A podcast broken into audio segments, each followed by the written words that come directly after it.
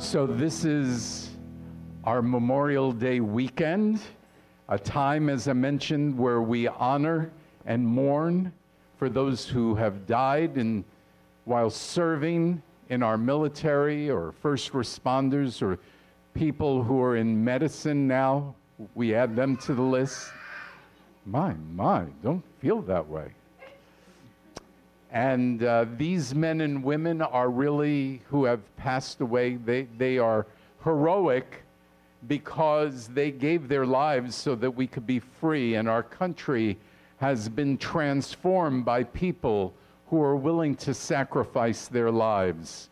But as I was thinking about the word hero in a personal way, and I kind of realized that I'm not sure I had a hero. Um, people who I knew that I admired a lot, like my father and, and others, they were wonderful people and I admired them a lot, but I'm not sure I would use the word hero. I guess the reason is that I think of a hero as not just one, somebody who does something one time as a sacrifice. That to me is heroic. But a hero to me would be somebody who's consistent from day to day and week and month and year that they are beyond. They are amazing, that they, the bar has been lifted up so high because of them. That would be my hero. So I ended up with only one hero, and that is Yeshua. That, that's my hero. Um, knowing that his transformation of me is never getting old, I feel that he's never let me down. I'm encouraged and inspired by Yeshua to constantly reach a higher level and and that my relationship with him would grow and my relationship with my family and all of you would grow and and that that this is, for me, the hero that I want to emulate. And though I, I certainly want to please my w- wife, and in fact, I better please her, but I um, really feel much more strongly about pleasing Yeshua. And so today, my question is this What will please my hero? What will please my hero? What can I do to please Yeshua? So we've been approaching Shavuot, one of God's appointed times, and I'm in prayer and fasting like I hope many of you are. And my inspiration of what will please the Lord comes from his last few words.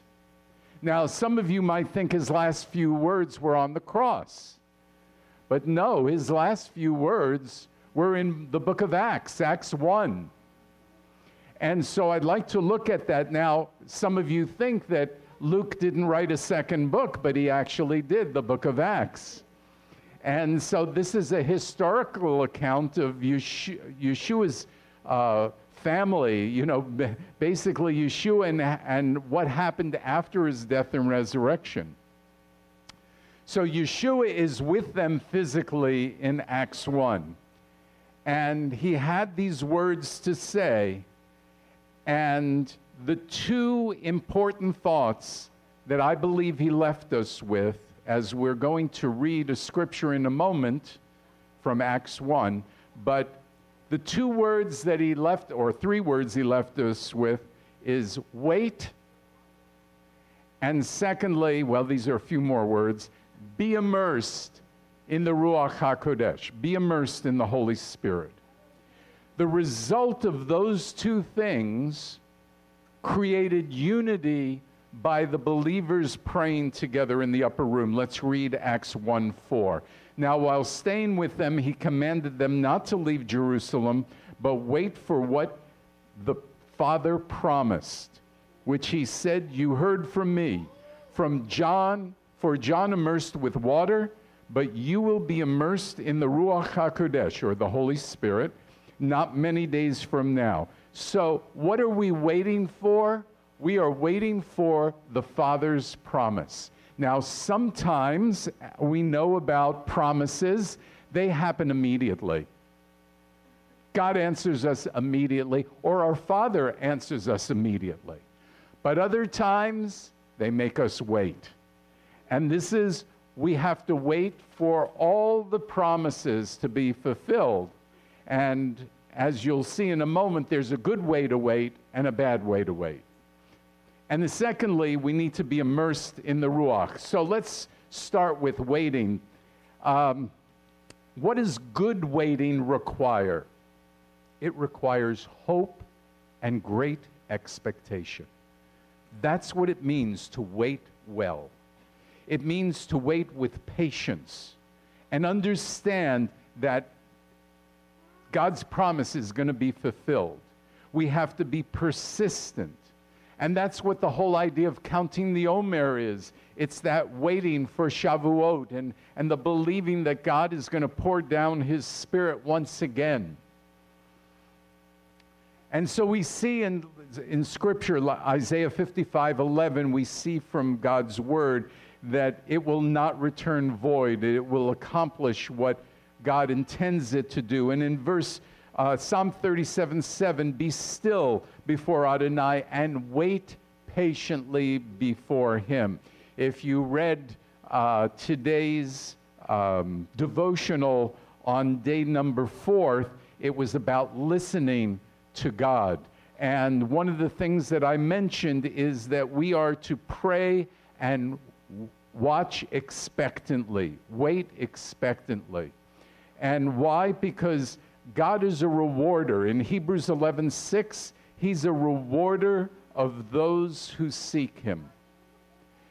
So, being able to wait with great hope is a key to seeking God working in your life.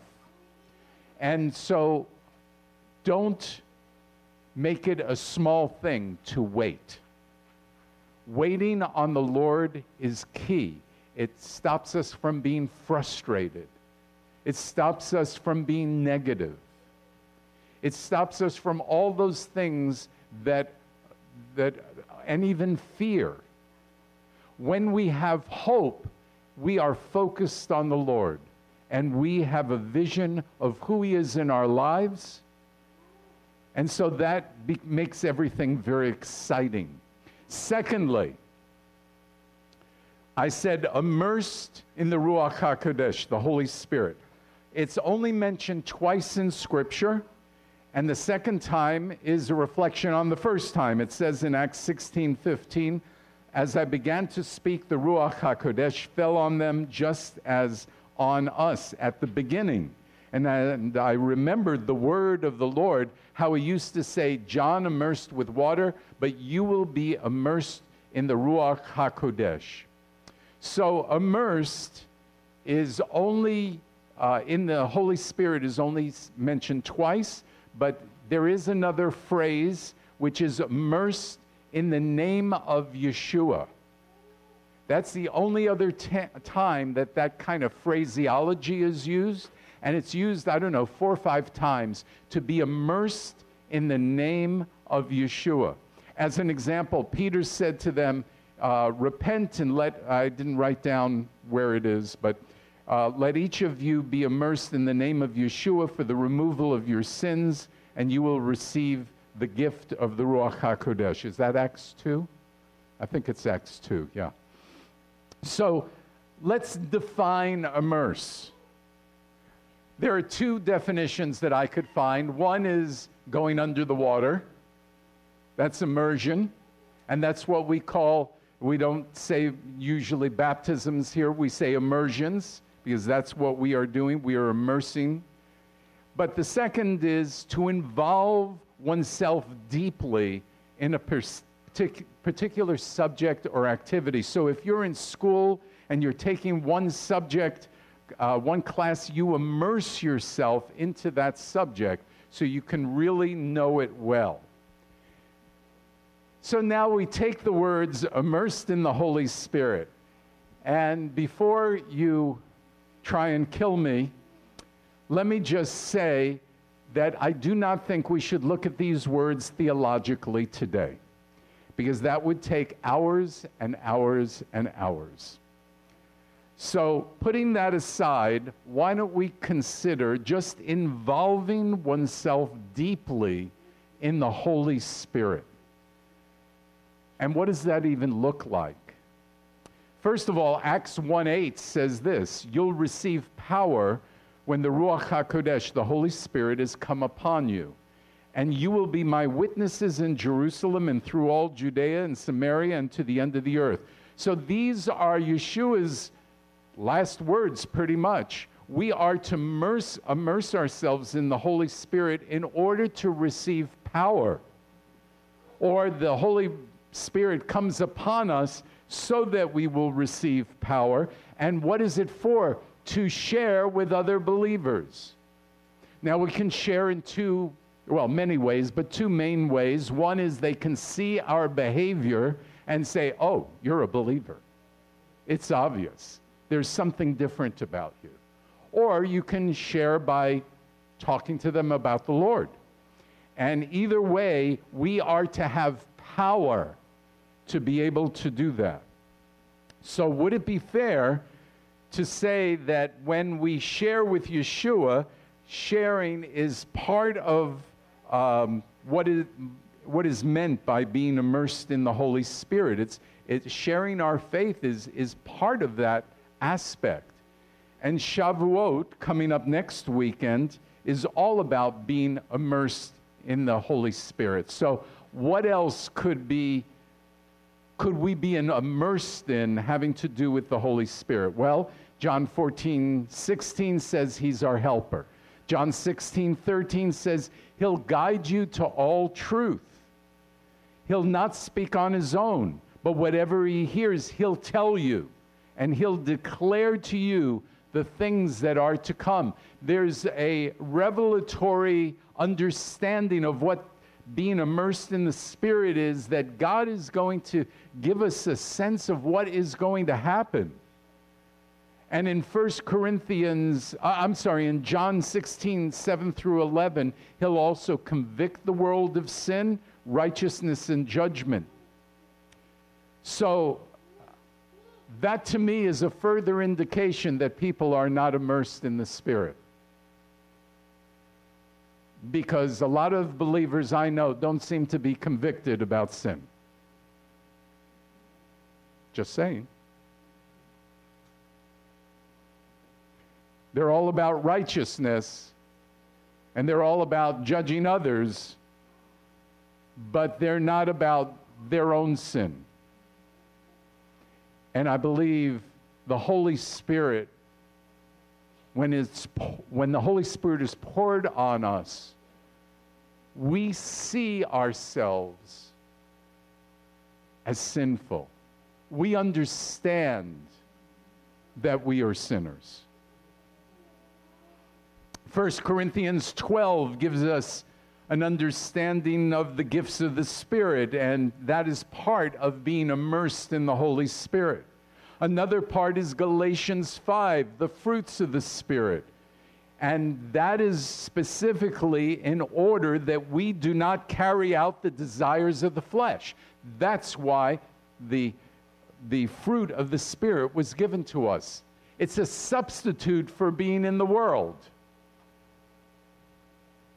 So, revival that I'm praying for is the immersion in the Spirit, that all of these things that I've mentioned will strengthen us in our role as believers. And, and revival is, is, is what it really refers to is like new life. New life. I think of, uh, well, I guess I'll, I'll mention this example. In, and fear, with fear and trembling. Hopefully, my wife isn't listening. Pat, are you watching? Okay. Well, any rate, um, do you know what it's like?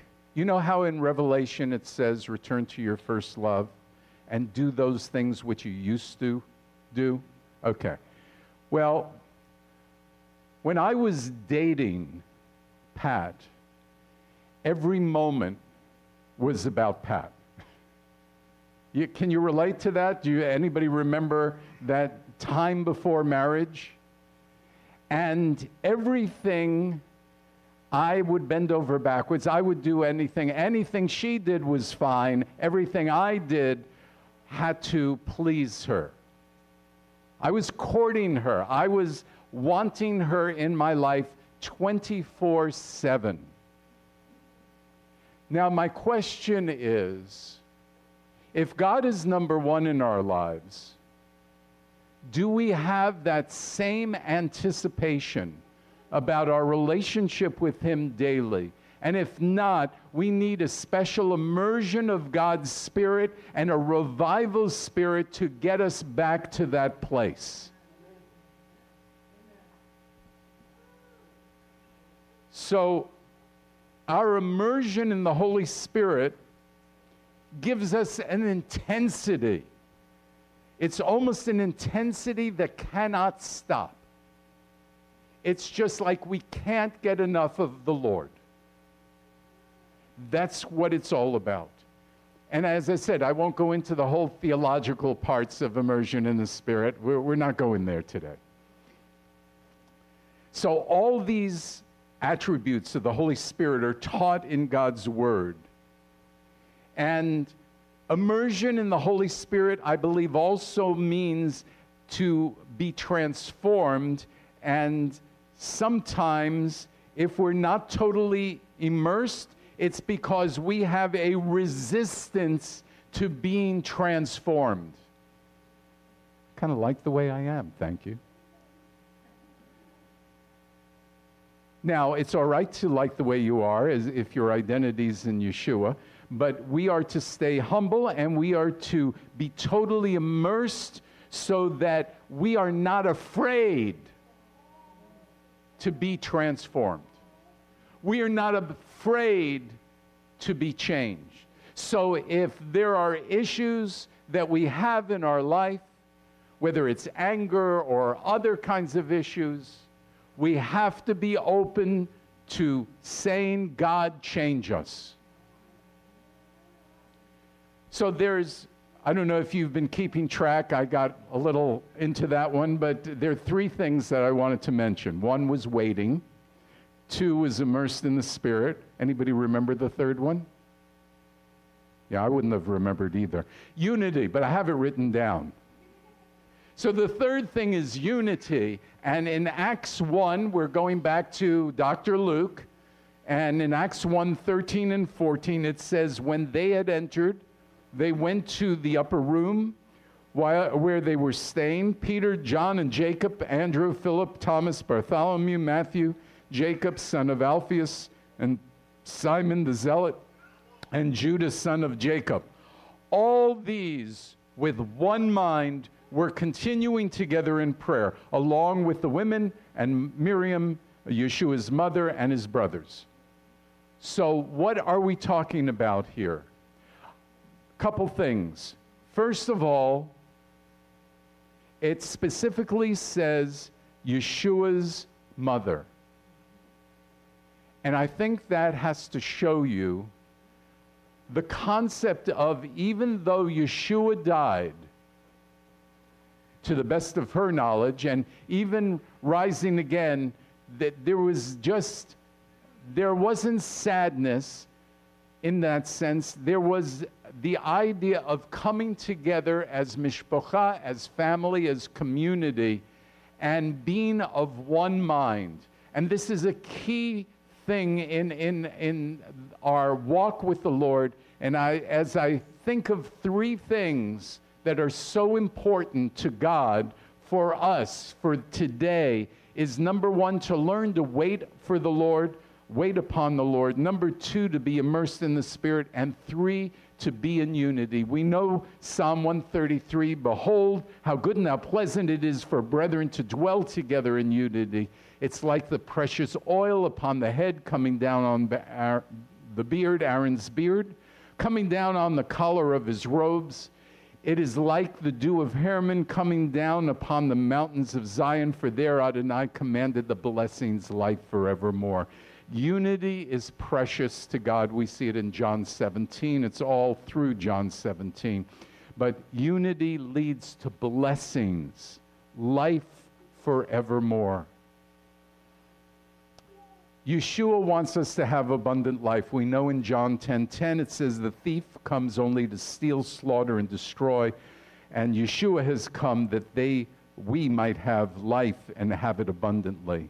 So on this weekend about being heroic, it's about being willing to sacrifice your own desires of the world in order to be transformed by God. We wait we're immersed in the Holy Spirit.